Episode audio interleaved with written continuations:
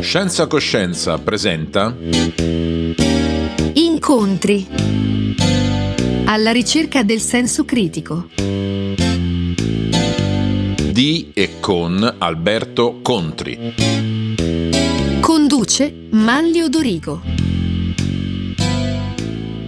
Bene, buongiorno a tutti e benvenuti a questa nuova rubrica Incontri in cui eh, il nostro amico Alberto Contri ha pensato di coinvolgere personalità e autori che lui ritiene possano contribuire a degli approfondimenti su tematiche di interesse generale e che spesso vengono o disattesi o sottaciuti dai canali di informazione principali. Eh, quindi eh, Alberto Contri, benvenuto, grazie. grazie a voi. Eh, anzi, siamo. siamo. noi che diciamo grazie di averci come ospiti nella tua rubrica. Sì, diciamo che cominciamo con Giorgio Bianchi che io ho conosciuto del tutto casualmente e poi sapendo che ho visto che è un ottimo fotoreporter, un ottimo giornalista e che ha un punto di osservazione eh, assolutamente originale, sempre fuori dalla narrazione mainstream, molto curioso, molto attento e quindi mi è sembrato mh, ottima l'idea di cominciare con lui perché io ho notato diciamo certa, un certo parallelismo tra la narrazione e l'informazione del periodo Covid e la stessa narrazione che avviene durante questa maledetta guerra, diciamo maledetta guerra come tutte le guerre. In questo caso poi particolarmente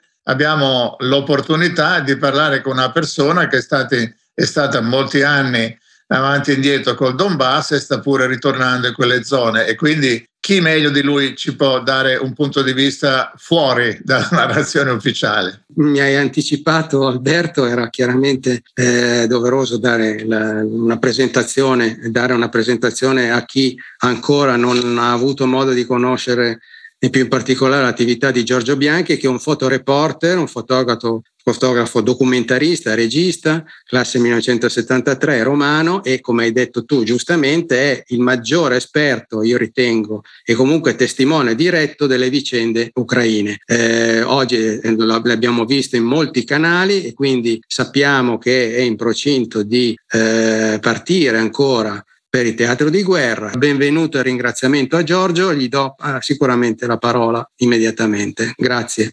Ciao Maglio, ciao Alberto, ciao a tutti i vostri ascoltatori. Eh, sì, in effetti sono in partenza e qui ho il caos intorno a me di tutte le attrezzature sparpagliate sul terreno. Ogni volta è difficilissimo fare una selezione e portare solo lo stretto indispensabile, poi alla fine si portano delle cose superflue alle quali si fa soltanto cambiare aria ed è solo un peso in più.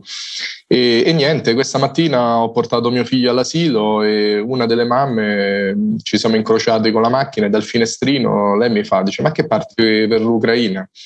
Mi faccio, dico sì, parto per l'Ucraina, dice non sei preoccupato?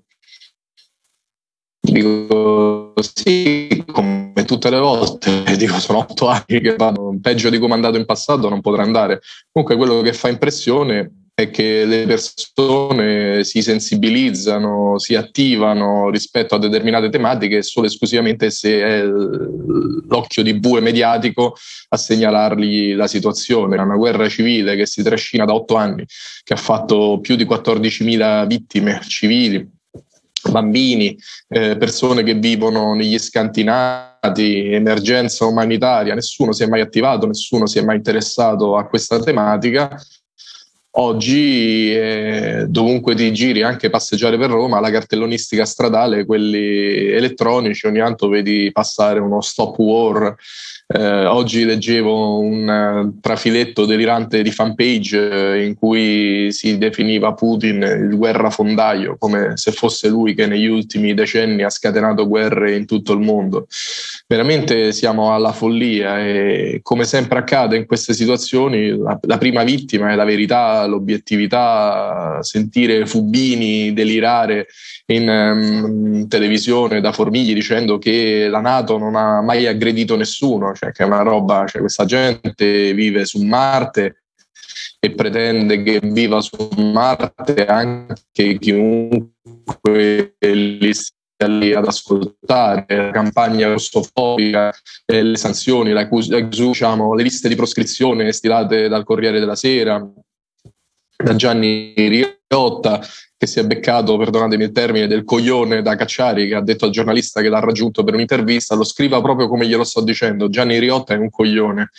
E cose che sono gravissime, gravissime, il sequestro delle imbarcazioni russe, il sequestro dei conti correnti di persone connesse al uh, governo russo, appunto reato d'opinione eh, a, a, grazie al quale si può essere estromessi dalla propria attività professionale, come è avvenuto al maestro d'orchestra eh, russo, alla eh, Georgiev, alla soprano, e addirittura il, le letture di Dostoevsky che devono, secondo la Bicocca, devono essere necessariamente accompagnate anche ad un autore ucraino, cioè come se fosse necessario per parlare di cultura ci deve essere una par condicio anche nella cultura e a temi del tutto slegati al contingente. Ma quello che a me sorprende di tutta questa situazione non è tanto che avvenga perché io mi aspettavo, perché dopo quello che abbiamo visto con la pandemia, oramai ci possiamo aspettare di tutto.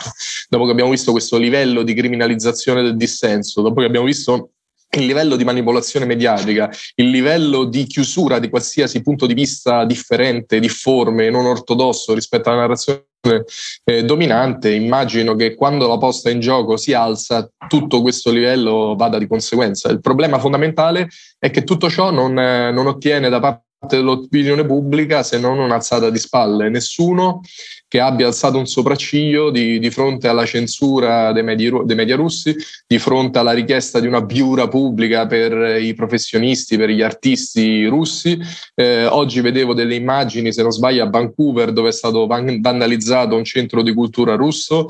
Eh, insomma, cose raccapriccianti, cose che ci rimandano direttamente, rimandano direttamente indietro l'orologio di un secolo. Eh, la RAI che ha ritirato, che ha censurato i suoi corrispondenti storici storici da Mosca se per il solo fatto eh, di aver detto l'ovvio che la Nato si è espansa fino alle porte di Mosca praticamente, hanno ritirato i, i loro eh, corrispondenti eh, dicendo, adducendo il fatto che i russi avrebbero dato 15 anni di carcere a chi avesse dato notizie false. È evidente che questo non riguardasse i media stranieri, come hanno detto anche eh, i, alcuni professionisti appunto della RAI che erano lì quindi voglio dire, è una situazione veramente grave. Eh, questo ci rende conto il livello di controllo che ha la Nato eh, nei paesi aderenti, eh, io direi vassalli. la Nato che, se andiamo a rivedere indietro la storia recente del nostro paese, tanta parte ha avuto nel determinare le vicende dell'Italia, ma anche di tanti altri paesi, oggi ha, direi che ha preso decisamente in mano le redini della situazione. Abbiamo dav- davanti un ministero della propaganda che sono tutti i media che parlano con un'unica voce. Il povero Orsini, che è un esperto della Lewis, eh, di, che ha praticamente osato dire anche lui l'ovvio, ovvero che se la Russia avesse fatto altrettanto ad esempio con il Messico, gli Stati Uniti avrebbero prima di tutto tentato di assassinare Obrador eh, oppure avrebbero tentato poi il colpo di Stato oppure avrebbero poi invaso. Cioè l'ovvio è stato ripreso dalla sua università anche un importantissimo eh, politologo americano eh, ha detto l'ovvio, ovvero sia che oramai la diplomazia, le relazioni internazionali sono in mano a dilettanti. Lui ha detto potremmo fare, estrarre a sorte i postini eh, e assegnare loro dei posti nella diplomazia, sarebbe la stessa identica cosa. Dice l'unico rimedio al grottesco è il grottesco e mezzo, cioè siamo in mezzo al... e, e oggi ho letto, devo verificare ancora la notizia, pare che anche contro questo, che è uno dei più espo- importanti politologi americani, eh, adesso non mi, non mi, ricordo il nome, lo potrei pronunciare male, eh, magari più avanti lo leggo e ve lo cito, eh, è stata fatta anche nei suoi confronti una sorta di mozione di sfiducia, un atto di censura da parte de- dell'università, è stata mandata una lettera ed è stato accusato di putinism. Cioè, Oramai, come è accaduto per il virus, chiunque abbia un pensiero difforme, nel caso del virus era automaticamente un Novax, anche se erano persone ipervaccinate, come lo sono io, non per il Covid, ma io nella mia vita ho fatto tutti i vaccini possibili e immaginabili, ho fatto in passato anche gli anti-influenzali, tra l'altro essendo allergico ai farmaci, tant'è che con l'anti-influenzale stetti malissimo, e mio figlio è perfettamente vaccinato, eppure se io provo ad avere un'opinione difforme rispetto alla situazione, vengo automaticamente incasellato come un Novax. Stesso discorso discorso sta avvenendo per la, la crisi ucraina. Eh, chiunque provi ad alzare il ditino e dire che le sanzioni sono essenzialmente contro l'Europa perché la Russia è attrezzata oramai da tempo per questa situazione, diventa automaticamente un putinista, cioè non è possibile. Oggi leggevo su un sito satirico su Twitter Dice, inizialmente ero straconvinto che le sanzioni fossero contro la Russia, poi sono andato dal benzinaio e mi sono dovuto ricredere.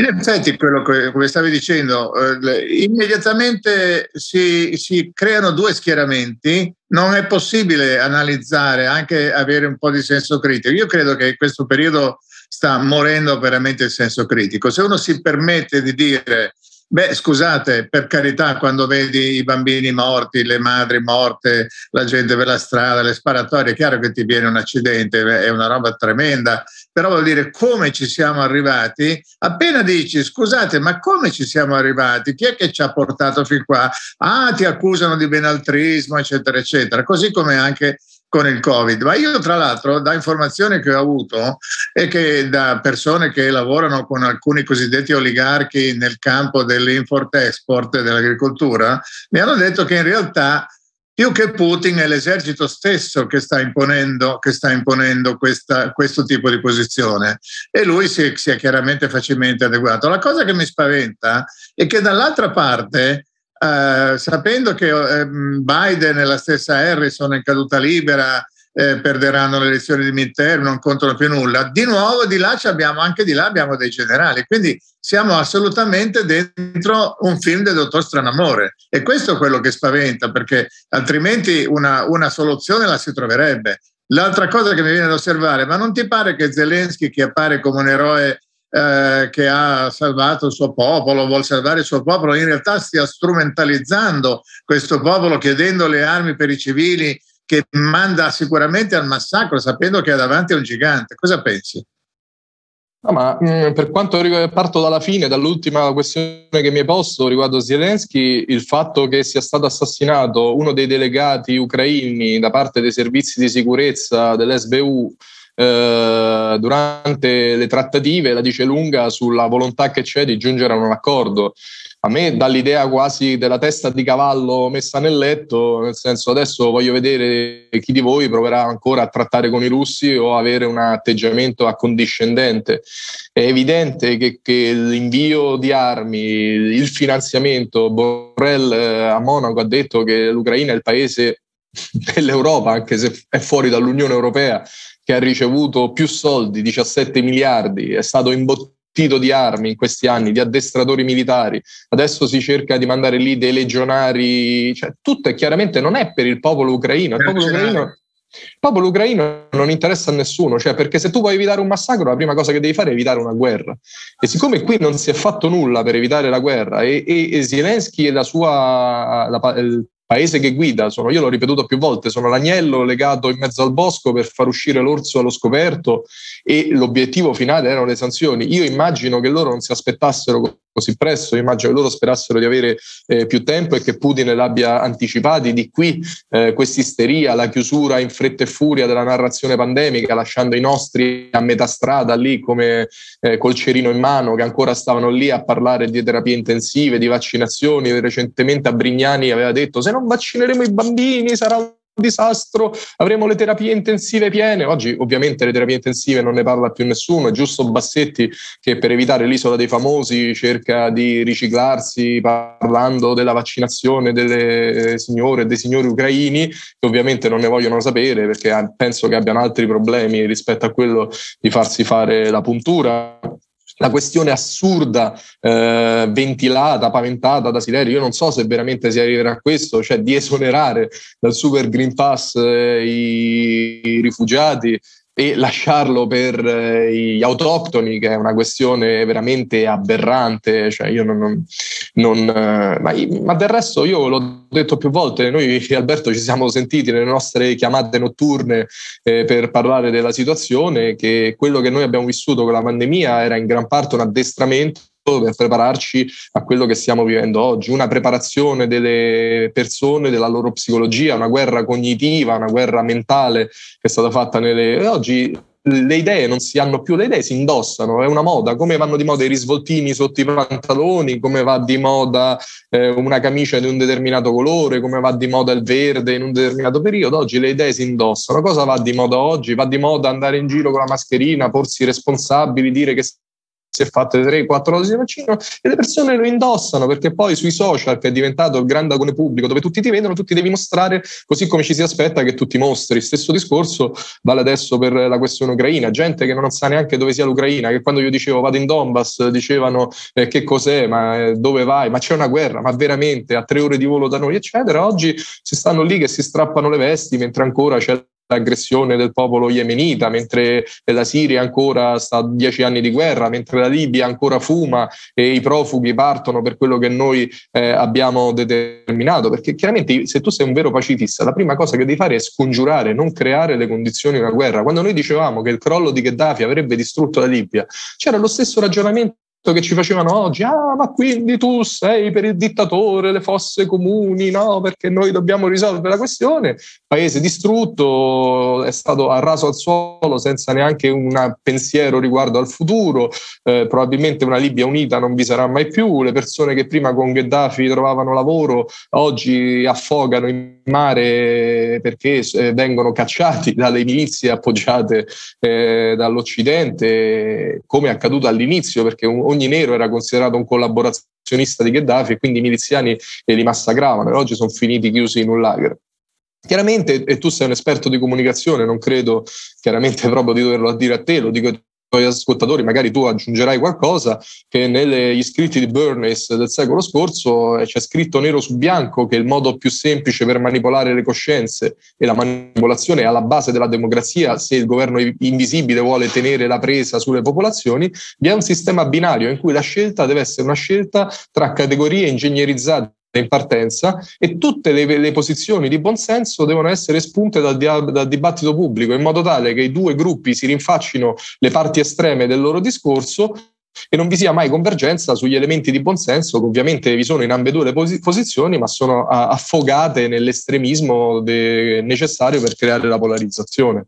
Poi innanzitutto usando la paura come mostro da, da, da, da farti apparire davanti agli occhi, eh, prima il virus e adesso la guerra, e quindi eh, non, c'è, non, c'è, alternativa. Se poi pensiamo che tutti i media, o quasi tutti i media praticamente, appartengono alla, alla stesso, allo stesso gruppo finanziario in senso lato, perché abbiamo visto anche recentemente delle analisi molto interessanti dove ci spiegano che BlackRock e i fondi di investimento come BlackRock, Wellington e Vanguard sono dappertutto praticamente, quindi traggono vantaggio perché sono dentro le case farmaceutiche, sono dentro i media, sicuramente sono dentro anche le fabbriche di armi. Quindi a questo punto vediamo certe, a me quello che mi fa piangere, non sorridere, quando vedo che il primo risultato che ha ottenuto Biden è far chiudere neanche riaprire il Nord Stream 2, che era una possibilità per farci avere più gas, eh, vuol dire che ha ottenuto subito un, un, un vantaggio economico. E poi stiamo vedendo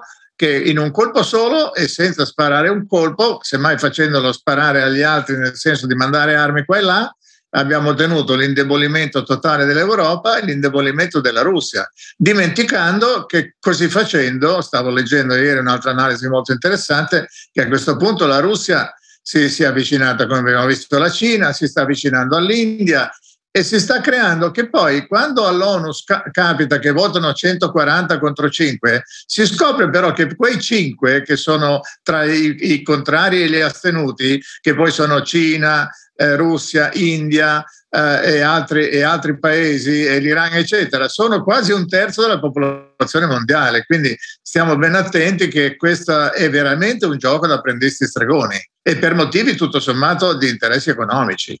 Sì, ma anche la questione... contro. Prego. Ma anche la questione della mozione è, una, mozione, è una, una, questione del tutto secondaria, perché quella mozione è una delle tante emozioni generiche, cioè siete contro l'invasione di un paese sovrano? Eh, tutti rispondono. Cioè, poi vai a vedere invece chi ha imposto sanzioni alla Russia, lì cambia completamente la musica e lì cambia completamente la musica. Vedi che è, è solo mh, diciamo il Commonwealth, eh, i cinque occhi, no? Questi, queste entità no? che sono legate fra di loro, quello che noi chiamiamo Occidente allargato sostanzialmente, sono solo loro che hanno messo le sanzioni alla Russia, di cui eh, alcuni paesi hanno solo che trarre vantaggi, vedi in primis gli Stati Uniti, ma anche l'Inghilterra, che poi non è un paese produttore, non è un paese manifatturiero, è un paese che produce carta straccia, eh, quindi di fatto non, non verrà danneggiato. Chi pagherà il conto di questa situazione saranno essenzialmente Italia e Germania, che poi era, che come al solito sono sempre unite nel disastro, no? quando succedono queste cose epocali, non si sa per quale motivo Italia e Germania affondano sempre insieme. E, ma con, la Germania, con la Germania che cerca di affondare l'Italia il più possibile. Sì, sì, no, perché, perché poi è quanto... certi che... limiti, perché poi siamo legati da import-export, cioè veramente sono dei paradossi. Volevo solo chiarire, molti forse non sanno cosa sono i Five Eyes, eh? forse è meglio chiarire che sono i cinque occhi, sono i cinque grandi servizi segreti che hanno dato, forse hanno cominciato già da, da, da, da moltissimi anni fa a gestire un po' che sono gli inglesi, sono gli israeliani, sono gli americani, sono gli australiani e che è allora, il Canada, mi sembra. Eh? Sono Stati Uniti, Gran Bretagna, eh, Canada, Australia, Nuova Zelanda, con collabor- con, la con la, collaborazione esterna del, eh, del servizio israeliano eh, recentemente hanno fatto richiesta d'ingresso il Giappone e mi sembra che anche la Germania si è messa in fila per entrare dentro e mi sembra anche la Corea del Sud eh, abbia un collegamento stretto con i cinque occhi. È una cosa che si trova su Wikipedia, detto così sembra una cosa da 007, la sì, sì, vero, vero. Naturalmente appena dici queste cose ti danno del complottista, eh? Sì, sì, sì, parli del gruppo dei 30, no? parli di queste cose, parli no, del, del, del, Great Reset e sembra chissà che hai detto. Poi vai a vedere, è tutto scritto nero su bianco, sono loro a dirti come stanno le cose, non è che ti devi inventare nulla. Ma poi quello che dicevi è correttissimo, ma è, è chiaro il discorso che eh, la Russia la Russia innanzitutto è, ha una differenza enorme rispetto a tutta l'Europa. Innanzitutto la Russia occupa un ottavo delle terre emerse e, già questo ti dà un livello della dimensione del paese, delle risorse, della ricchezza e quindi quando tu imponi a un paese che ha un ottavo delle terre emerse eh, l'impossibilità di fare eh, divieto di volo, eh, di sorvolo per i suoi aerei, nel momento stesso in cui la, la Russia ti impone eh, una sanzione uguale e contraria, tu capisci chi è che pagherà veramente di più eh, fra i due. Se poi ci si metterà in mezzo anche la Cina, quando, e no, io non dico se, dico quando si riprenderà Taiwan, a quel punto per andare dall'altra parte del mondo fai prima a fare il giro dall'altro lato, perché dall'altro lato non, non voli più sostanzialmente.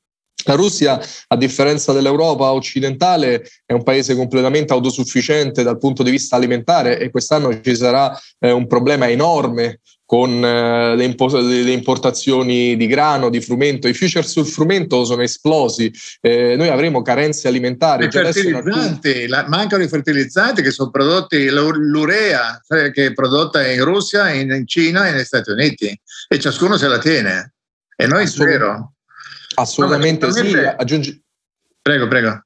Sì, sì, no, aggiungerei anche l'olio di semi di girasole, di cui la, eh, l'Ucraina è grandissimo produttore, oltre ad essere uno dei grandissimi produttori di grano. E chiaramente se i giovani e gli uomini devono andare a combattere, di certo non è che possono star lì eh, a coltivare il campo. Quindi, scusa, detto tutto questo, ma a questo punto eh, la domanda è: tutto questo avviene perché siamo dentro Dottor Stranamore e ci sono dei generali pazzi, oppure se ci fosse, se c'è dietro invece un deep state, e anche qui a dire soltanto questa, questa espressione viene di nuovo accusato di essere un complottista, che non esiste, eccetera. Se c'è qualcuno che invece mena la danza veramente, che potrebbero essere i grandi finanziatori, del, i grandi finanzieri, ma eh, eh il cui prodes qual è a questo punto, secondo ma te?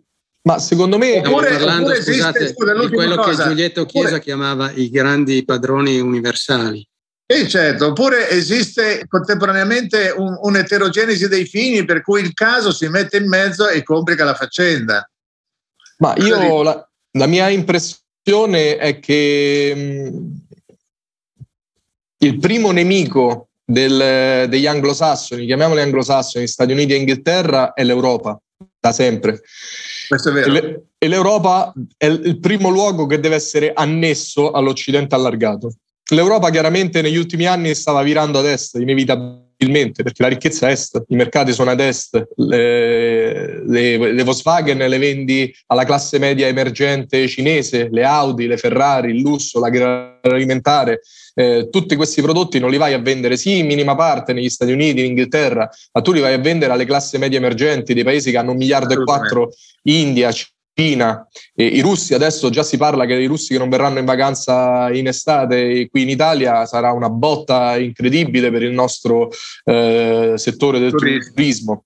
Quindi il primo nemico è l'Europa. L'Europa deve essere innanzitutto resa schiava, assoggettata, deve, va meridionalizzata tutta, deve essere completamente dipendente delle multinazionali e del sistema economico eh, messo in piedi dagli anglosassoni. Quindi smantellamento dei settori produttivi, distruzione della classe media e tagliare ogni possibilità di sbocco nei mercati ad est. Questo è il primo obiettivo. In questo modo eh, l'Occidente allargato potrà fare quello che io ho definito più volte l'Anschluss, come fece Hitler con l'Austria del, ehm, dell'Europa occidentale prima del vero grande tentativo di assalto militare nei confronti della Russia, dell'Iran e della Cina.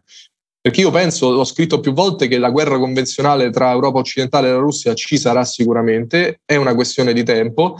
Adesso il problema sarà far riarmare l'Europa occidentale. Già la Germania ha buttato giù un progetto da 100 miliardi di euro per il riarmo, e quindi adesso la, il superamento della crisi ci sarà appunto attraverso la corsa agli armamenti, come successe nel secolo scorso. Noi abbiamo esattamente riportato indietro le lancette della storia di cento anni.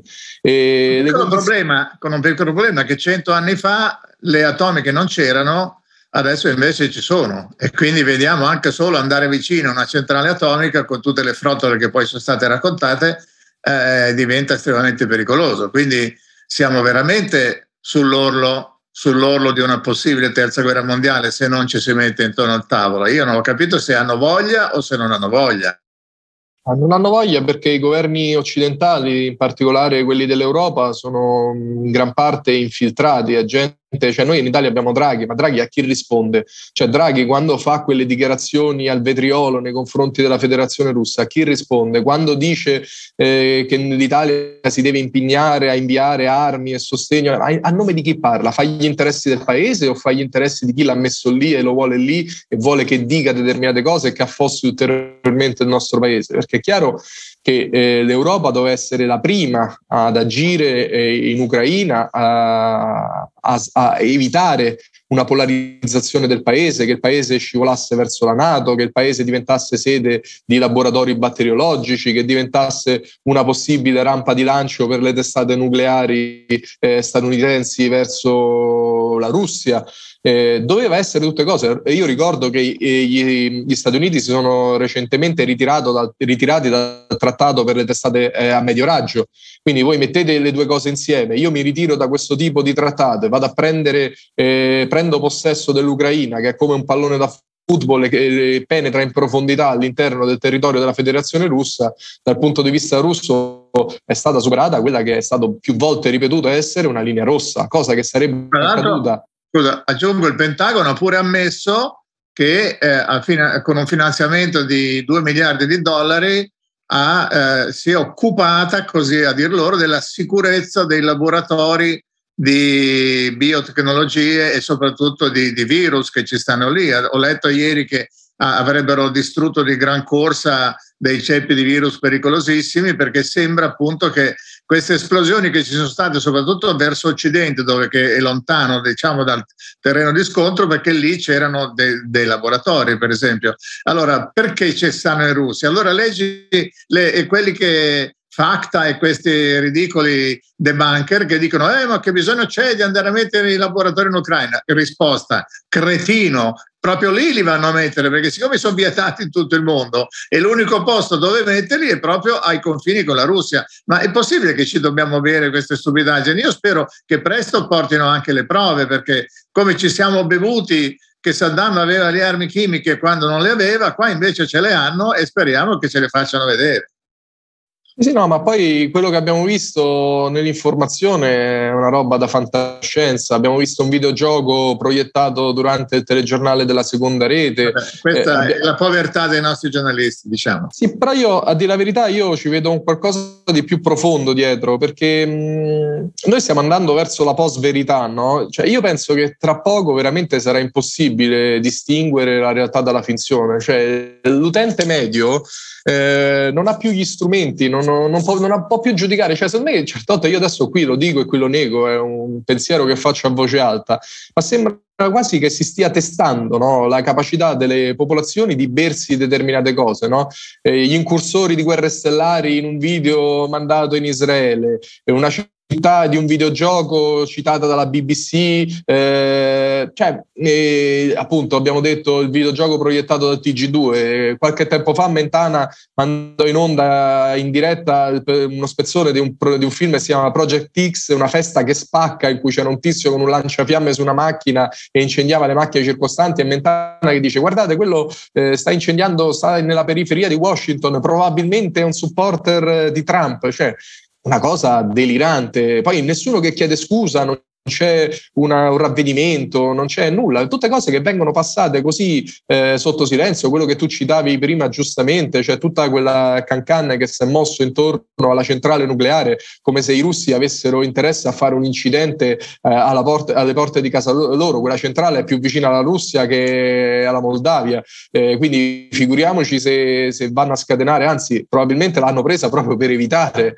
eh, che possa accadere qualcosa di questo tipo. E poi è stata una sparatoria in una palazzina adiacente in cui non vi è stato nessun danneggiamento, eppure leggi la cronaca eh, di Repubblica è farneticante, un delirio. Beh, lo, stesso, lo, stesso, Draghi che un mattino dopo ha subito detto scandalo, pericolo, te- terrore eh, atomico, eccetera, ma io ho visto il video di questo ragazzino con una eh, t-shirt bianca che si autodefiniva responsabile della sicurezza della centrale, che proprio non si capiva che, a che titolo, che diceva aiuto, aiuto, qui ci stanno incendiando e, e poi è stato un incendio in questo ufficio che hanno spento in dieci minuti. Quindi è chiaro che sono tutte provocazioni. Quindi chiaramente le, tutte le guerre sono anche guerre. Ma volevo chiederti un'ultima cosa, adesso che tu tornerai là e sei esperto un po' di queste cose. L'impressione che ho avuto io, sia pure da lontano, e non essendo così esperto di questioni militari, però mi è sembrato che comunque l'esercito russo abbia cercato di fare il meno danni possibili alle, per quanto ci vadano comunque sempre di mezzo i civili, eh, non abbia usato l'aviazione, non abbia usato i missili in maniera pesante, e, e, addirittura abbia sopportato, delle, avanzando in questa maniera piuttosto lenta, un sacco, un sacco, di morti a loro volta, perché è molto più facile bloccare le camionette che arrivano e che viaggiano con delle bombe Molotov e altre cose. Um, adesso che cosa succede? Stanno alzando il tiro, secondo te? Eh, perché poi l'altra eterogenesi dei fini è che o presumo che, che, che Putin si aspettasse una guerra lampo e invece guerra lampo non è qui rischia che ci precipitiamo in un altro Afghanistan. Cosa pensi? No, io in realtà non penso che finiremo in un altro Afghanistan, io penso che tutto quello che sta avvenendo è stato ampiamente pianificato. Eh, Shoigu è un esperto, il ministro della difesa russo è un esperto di questo tipo di pianificazioni, loro stanno circondando tutte le città principali, non hanno distrutto infrastrutture civili, non hanno cercato innanzitutto per, appunto, per evitare di attirare gli strali dell'opinione pubblica occidentale e questo è il motivo ovviamente più, eh, il motivo più ovvio. La seconda ipotesi è che loro abbiano intenzione di tenerli successivamente quei posti, quindi non vado a distruggere ciò che io ritengo che poi dopo io mi devo tenere. E quindi questa è un'altra ipotesi. Io in realtà penso che tutto stia procedendo secondo i piani è un tipo di operazione che mette a grande rischio uh, i militari che lavorano sul campo perché chiaramente, come hai giustamente ricordato tu, sono esposti al, alla guerriglia, sono esposti, cioè chiaramente quando tu vai a distruggere completamente tutto, dai il tempo magari ai civili di fuggire, poi dopo radi al suolo tutto, eh, ovviamente come fa la Nato poi del resto in genere, eh, è chiaro che a quel punto vai a minimizzare i costi sul tuo personale militare.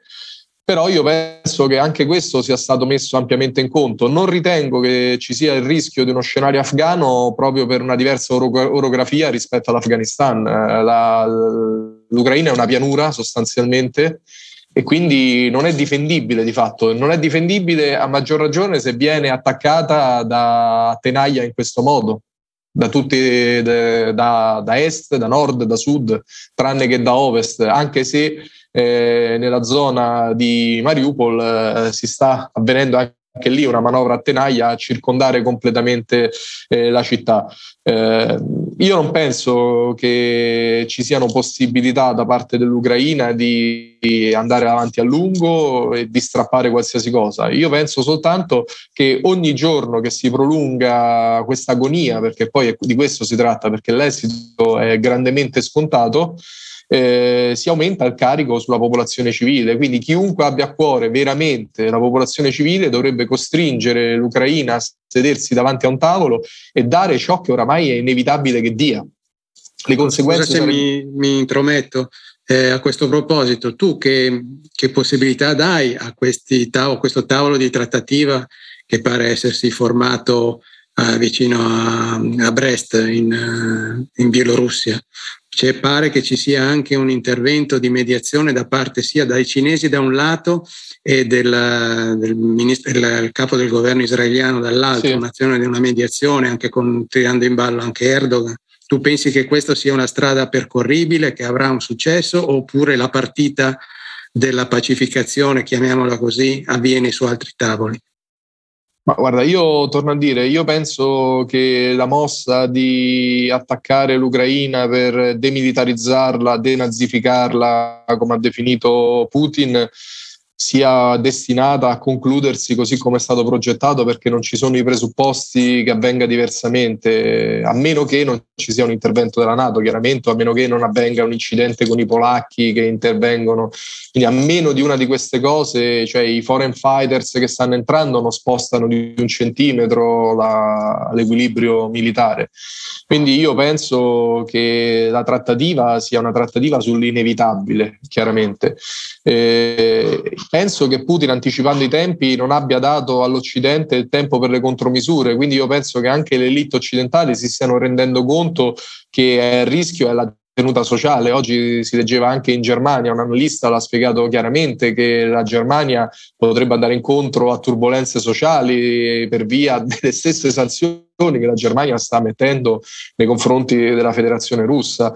Quindi io non penso che negli stati profondi, a livello, al di là delle dichiarazioni di facciata, delle, degli atti di obbedienza nei confronti della Nato, di quello che si dice, io penso che sotto banco si stia freneticamente cercando una soluzione perché a rischio il collasso economico de, dell'Europa, la stagflazione e, e non credo che l'inverno prossimo avremo legna sufficiente da fare nei boschi per scaldarci, per mandare avanti le industrie, per garantire i posti di lavoro, per non fare in modo che ci siano carenze alimentari sugli scaffali dei supermercati, perché uno pensa che la carenza di energia si ripercuota esclusivamente sulla casa fredda, ma i, i frigoriferi non vanno più, il cibo va male.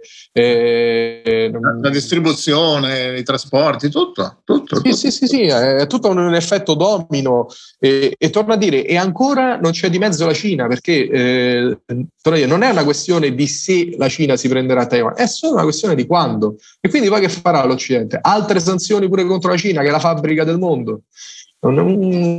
Già stiamo vedendo cosa, cosa, succede con i chip che vengono fatti all'80% in Cina, mancano dappertutto e non ti consegnano le auto perché le auto oggi contengono un sacco di chip, non, non ci sono i pezzi di ricambio per i computer. Comunque, Senti, noi adesso penso che abbiamo, ti abbiamo trattenuto fin troppo, ti lasciamo partire e allora magari ci connetteremo e ci racconterai in diretta che cosa stai vedendo quando sei là. Mi raccomando, prudenza. Va bene, va bene. Senti, Io... Giorgio, un, volevo sì. solo farti un'ultima, un'ultima domanda.